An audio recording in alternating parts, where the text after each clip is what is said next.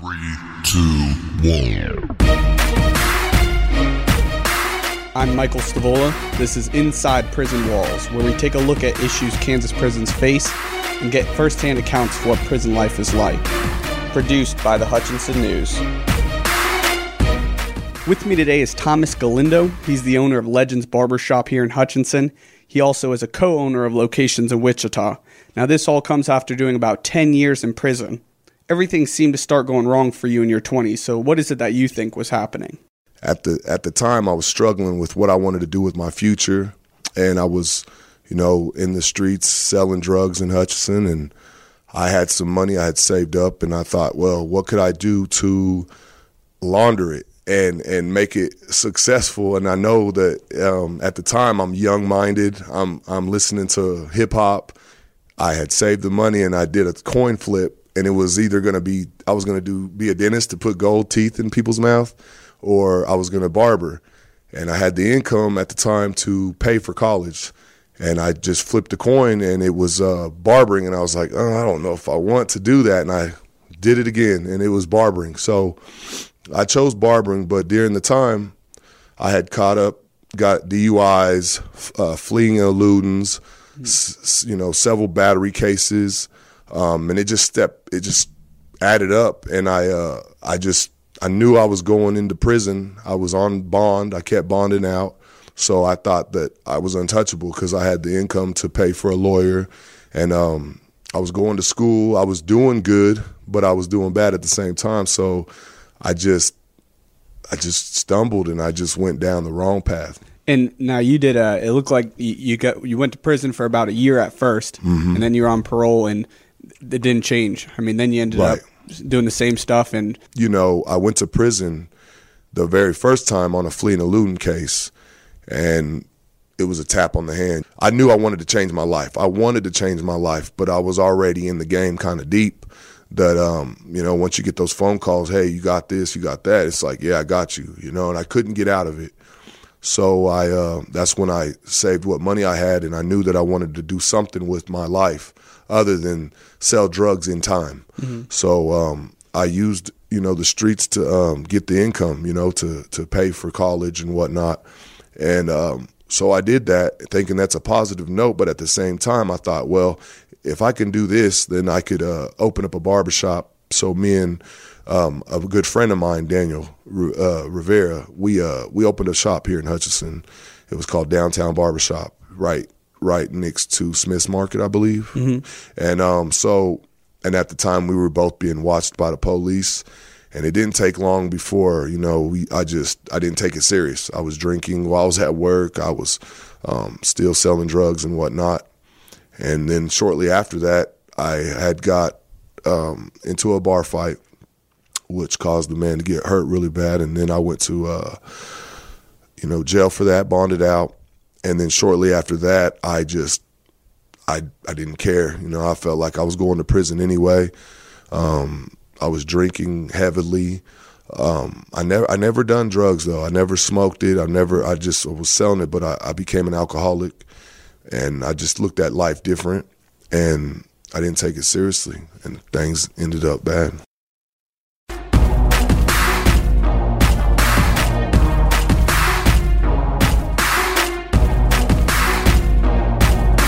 Second time in prison for seven, Seven years. years, yeah. I was in Hutch for the first, I believe, month, maybe less. Next thing I know, I'm getting shipped out. When I went to Lansing, I think that um, I, I knew that I was in the big, you know, it was Mac. I was max security, and at the time, I had so many points because the point systems um, in prison they they add up off your um, gang um, affiliation, your um, how many charges you have. I was told that I would never see that, that I would do the remainder of my time in max. So I was frustrated. Of course, um, in prison, there's a lot of politics, and I'm tattooed with the gang, you know. Um, so when I got to the big house, we Hutchinson was called Gladiator School at the time. It wasn't as um, scary as as Lansing. The smells of Lansing, I can just remember it. I can remember that uh, you just see people extorting people. It was the real deal. Yard was the real deal. There was gorillas in the pit. I mean, these guys were big in there for 20 odd years, killers, you know, um, on the yard from Wichita, Kansas City. And, it, and it's crazy because it's politics. So if you're from Hutchinson, Kansas, and you're a GD and you're a gangster disciple, they want to know how you got put on. You're getting tested as soon as you walk in the doors. Um, there's no hiding it. You know, it's tatted on my arms, it's on my face, and so it was just something that I had to uh, to to step up to the plate and just man up, and I did that. So I got heavy in the politics in there. Really? And so uh, when you're in there, you you have a little bit of alliance, a little bit of protection, being with a gang. Right. But you, you see a lot of things in there. I mean, I, I know these go on at prisons all over, but drugs, things like that. I mean, are these Right. The drugs, um, cell phones, uh, that's huge in there. Um, You guys had cell phones. cell phones, man. No like you ain't supposed to have no cell phone, but man, we all had a cell phone. And and what's what what's different in Lansing is I I would say the inmates control more than they do in Hutch. So they put you in population with a bunch of GDs and SDs, something that that that that, that more contains your gang in that unit and pod. And sometimes they would put people that weren't on the gang list in in that cell house. So you would have your rival gangs in there as well. And it and it made it tough because um, when you go in there and you tell them you don't belong to anything and you're tatted, they still give you a point for it because you're tatted, but they'll put you in there with um, Sureños, which is a gang that um, GDs don't like, and we, we always have beef with each other on the yard. So it was it was very different um, because of that situation. in drugs, are you selling drugs in there? Is that still a thing? I had I, I had the opportunity to do so in Hutch. Mm-hmm. Um, it didn't get to turning. I mean, I had I had some uh, connections to where it was going to happen. So the best thing for me was getting to Lansing because I didn't have the connections. I didn't know anybody in Kansas City area that um, that knew the guards or whatnot. So it was it was kind of tough. How Um, did they get in? man, guards bring them in, visitation, women, um, and nursing staff. It's crazy because I mean, you know, you wouldn't think, And I mean, I, I, everywhere too. You know, I'm Mm-hmm. from Florida, and right? People I knew down there, same thing. I Mm-hmm. mean, it's just, Yeah, it's flooded. Yeah. you can get anything, and you know the guy, you don't have to go that far. right? Yeah, You know, it's only and and and and, and being like. The, the the the crazy thing about it is anything that they have out here, if it's dry out here, it's not dry in there. That's what's crazy, man. It's like they sit on it in there, and I'm yeah. guessing prices are. prices are outrageous. I mean, Yeah. a pack of cigarettes in this in uh, just a, for a pack we call them tailor mades. Tailor made is like a Newport or a Marlboro or whatnot, and then you have your Rollies that are cheap. And man, uh, uh, I'm talking about toothpick size cigarette rolled up is is is anywhere between three dollars and five dollars. You know, and if you want a tailor made, it's ten dollars. You know, eight to ten dollars. So you get a pack of cigarettes in there.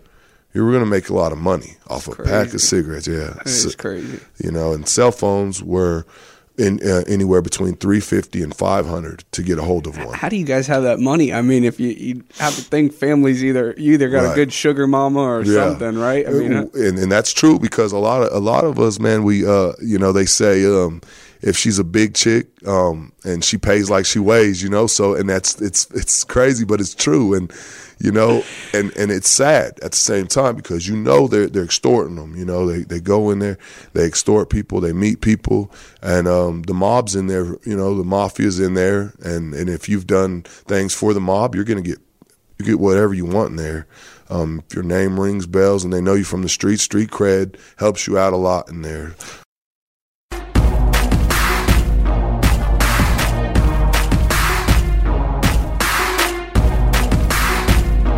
Does that make it scarier for you? I mean, knowing that there's other other gang members, or does that make you give you some protection? You know, the protection's not really there until you like put in some work. You got to show them that you're about it and they want to see your paperwork and know that you're not telling, you're not ratting and whatnot. Um, Paperwork. paperwork, meaning like when you go to yard, they want to see your paperwork, meaning what you're in for. Um, everybody that's on there, such as like, let's say if you told on somebody or someone told on you, they want to know everything about your case. And you're able, they're, able to get that in there. Oh yeah, they'll just send somebody down to the um, the courthouse. they'll pay the docket fee or whatever the fee it is, Right. and next thing you know, it's being sent in, or, or or a guard will bring it in for you because the mailroom really looks looks for stuff like that. So.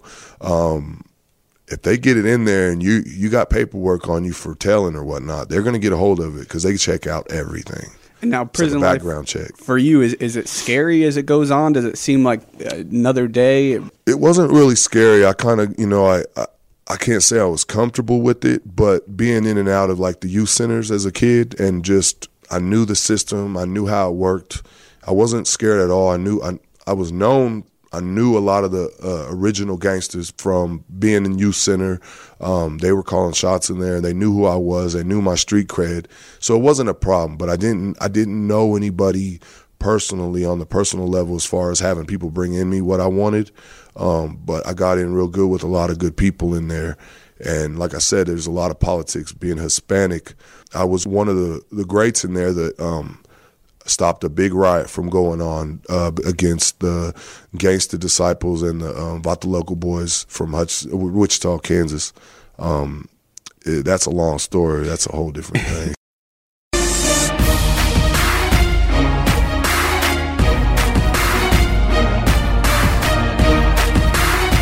You do a little bit of mentoring now, or you go into the prisons, things like Right. that. And uh, in a video I saw of you, you had a an aha moment, Mm-hmm. and it was pretty kind of miraculous. Um, basically, uh, you were kind of at, at a point you were in lockdown, and the guy Right. next to you had kind of called Right. you out, or he was Yeah. annoying you, and Yeah, he was annoying me, and this was in in Hutchinson before I moved out. The first day in Hutch, Max. Um, I get I get to the cell. I was tired. so not the end of your prison sentence. Not the end of my prison sentence. That was the, the be- very beginning Okay. of it. And this is when okay, I'm not. I wasn't a Bible thumper. I didn't walk Mm-hmm. in prison with a Bible. I didn't go to church, and I didn't go to church. I went to church one time for my mother because she kept, you know, go son, go. And I went to a Catholic mass. Um, and I and I didn't go again after the fact. Um, I found out a lot of them were sex sex offenders, and I, I just didn't I didn't like that. I didn't want to associate with them um, because they have it bad in there, you know. So, and I have I had faith, and the, the, the first day is when I, I I was like, man, God's real because my mom always said if you're in a hard spot, just pray on it, and I did, and I, I went to the cell. I was already annoyed. It's been a long trip because when you're on that prison bus, they don't take you the shortest route. So it was an all day vi- drive. So I, it took about six hours on a prison bus. You're uncomfortable. Um, it was it was getting hot. It was, it was getting hot out. Um, so your your cuffs swell up, you know, because they're on you tight. There's no airflow in there. Um, it's it's miserable. The ride is miserable, and I get there. I have a headache from the chains just banging on the ground because it's all metal. Um, and the first thing I hear is my neighbor just like beating on a beating on his desk next door, making a rap song or whatnot. And I'm like, dude, you know, shut the f up. You know, I'm not trying to hear this all day. So he gets mouthy with me. It's whatever. I'm gonna see you in the morning when we go for chow. And a porter comes by. A porter is someone who cleans the area, mops, does that. He says, "Hey, TG, man, uh, I don't know if you know, dude, but he's in here for life, and he don't have nothing to lose. And he got a poker on him. A poker is like a knife or whatnot. So in my mind, I'm thinking, all right, so he's already called me out. I called him out. It's whatever. So first thing in the morning, it's going down. So it was either going to be me or him. I was ready to go. I told the guy, the porter was like, "You need a poker? We got one upstairs. We'll bring down to you." I'm like, "Nah, man, I'll handle him. I got hands, you know." And he's like, "All right, man. You know, if you need it, just holler at me. We'll get it down to you. Um, if you need it." And then they brought me a care package because some friends of mine were upstairs. So I got a care package with toothpaste, whatever I needed, you know, at first to just settle in. And I got some some Ramen noodle soups, and I just I relaxed and I prayed and I said, God, you know, in the morning, something's gonna go down, and I, want to change my life, but if it has to, it has to. I got seven years, you know, I'm I'm, I'm just starting my sentence, so it's going down tomorrow morning. Well, that night, around three thirty in the morning, I hear boxes come and they drop. You know, like so. I'm thinking, man, this dude really checked in or whatnot. But I had asked God. I said, God, just you know, help me with this situation. What should I do? I kind of, you know, I didn't go to my knees, but I just asked him, like, please help me in this situation. I, want to change. I want to go home. I want to see tomorrow. I don't want to go to the hole. And they told him, hey, whatever. I, I can't say his name on here, but they said his name, and um, they said you're being moved to another prison, another facility. And I was like, oh, you got to be kidding me. Like, this ain't going down in the morning. So it was like God answered my prayer first thing. He got shipped to another prison that morning. Um, so I never even got to face him, never seen him. Of course, that was uh, an eye opener, and I was ready to, you know, change for God and do right. And I knew I wanted to do right. I was done with it. I'm doing seven years. That's when I really knew that I wanted to get out and do something good with my life. I wanted a barber so bad.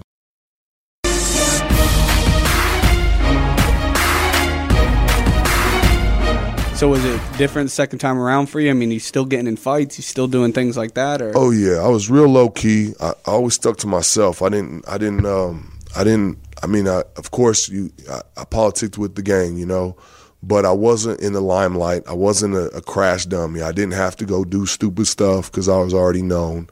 Um, my rank was high in there, so I didn't really have to prove anything. I know there's a lot of crazy creative things that go on in prison. I mean, I've heard about uh, Cheetos being crushed out to make tacos. Yeah, tamales. heard- we can make I- tamales. there. yeah, yeah, yeah. yeah it's I've heard. sure. Uh, I mean, most people can do uh, sign language everything, pretty much. You can too. yeah, can't yeah, you? yeah. It's it's yeah, yeah. There's all kinds of different signs and But I mean, even for communicating without verbally to get from Right. thing to thing, you could Yeah. you could do your whole alphabet, couldn't you? everything. Man, I mean, there's so many people that do art and they're really good at mm. it, but jewelry boxes were being made out of newspapers, you know, and I'm like, how? And, and newspapers and coffee. And it was pretty neat because they rolled the newspapers up to real tight, you know, so it's like wood and you can't bend it. And then they glue them and they just they they make beautiful boxes, man. And then we get we get little mirrors we can buy on Canteen. Mm-hmm. And so they take those mirrors and they'll put them in there, and it looks like a jewelry box. And then they they they they they, they stain the newspaper with coffee, and it's and they turn it brown with, and it looks legit, man. That is It looks like wood, you know. And um, I mean, there's so many different things. And and so you're in there. You'd already had a, a passion for a barbershop. You already opened one. Then Mm-hmm. you, you went back to back to prison. And so, are you cutting hair in there? while incarcerated, I was really good at cutting hair. So everybody wanted me, all ethnicities, everybody wanted me to cut their hair. And it was pretty cool. Put me in a different um, bracket as far as politics and being in the gang I'm in because I was cutting Bloods, Crips, Muslims, um, white supremacists, um, whatever. So it, it, it helped me out. But as far as income on my books, I didn't really need it. I had some, you know, because prior to being incarcerated, I put some money up, but um, I had you charge like a dollar fifty to three dollars for a haircut in prison. You're not supposed to, but that's your hustle. You know, like everybody has their own hustle in there, whether they draw portraits or make um, cards for family members or whatnot. That's their hustle. Jewelry boxes, um, What does a jewelry box See. go for? man, twenty five to forty Okay. bucks. Man, I've seen one go for fifty. You know, it's like dang, and they get to they can build them pretty big doll houses. I've seen doll houses be made out of that. Um, of course, it takes time, but man, I mean, a bag of coffee in there, man. At the end of the month, like everybody's out, so you can sell a scoop of coffee for like two stamps, and that's a dollar. You know, dollar ten, whatnot. Um, so stamps is a getting stamps in prison is a source of income. It's it's money.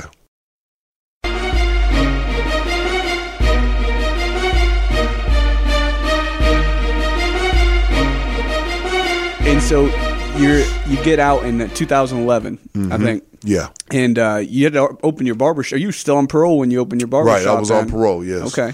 And so you opened the one here. It's incredible. You got uh, you've hired other guys from prison Right, that you right, met. right. You're looking to right now. You're looking to add a tattoo shop with a form with a guy you met in prison, Mm-hmm. Right, Luis right, Gutierrez. Luis, yeah. And I mean, this is an awesome thing. Not only are you uh, your business being profitable and expanding, you got, Right. you're also hiring people, giving them a second chance. Right. And that was something that was hard to come by for you, right? Yeah, it was, man. So when you got out, what was what did it look like? You trying to get a job? while I was on work release, I was really frustrated because I couldn't find a job out here. Um, I went to several barbershops in town, and you know I'd get the call like, "No, I'm not hiring," or "No, we." I mean, I've had someone tell me, "I don't even hire your kind." Anyhow, long story short, they gave me the opportunity. They said, "Hey, we'll give you one more chance to go find another job," and I went to the Edge. At first, I was turned down. You know, I was told no. Of course, when you go into a salon like that, that's upscale. You know, a lot of people go in there. She believed in me, but like she asked me what I would what kind of success I'd bring to her. And I was like, man, I'm new here. I don't, I haven't cut in this town for so many years. I don't know if I can even bring you anything. So she didn't hire me. So then I was like, I'm gonna try, I'm gonna try it one more time. And I went up there. I said, this is what I could. I, you know, I lied. I said I can bring 600 a week to your shop. And I was hired and I worked there for eight months before I was released from prison. And I still stayed there after I was released. And I knew I wanted to open a barbershop. That was my goal. And I did I did so. But after being told I wasn't gonna get hired, but I was frustrated. And what's what's crazy about the situation is every year these barbershops get voted number one barbershop in Can uh, you know in Hutchinson and that year, my first year at the Edge, I won number one barber in Hutchinson. And it, it wasn't for a barbershop, it was just my name. It said Thomas Galindo. and I was over the people that, you know, didn't hire me, you know, and I was just like, man, this is a success. This is awesome. It felt really good. I was voted. And um, I told Kathy, I broke the news. I said, you know, I'm booked up every day. And I thought that it'd be a great opportunity to open up my own shop and, uh, and, and do it myself. And I did, man. And it's been a success. Thanks for listening to Inside Prison Walls, a production of the Hutchinson News. We'll visit more insiders, so come back for more episodes. Learn more at hutchnews.com and follow Hutchinson News on Facebook and on Twitter.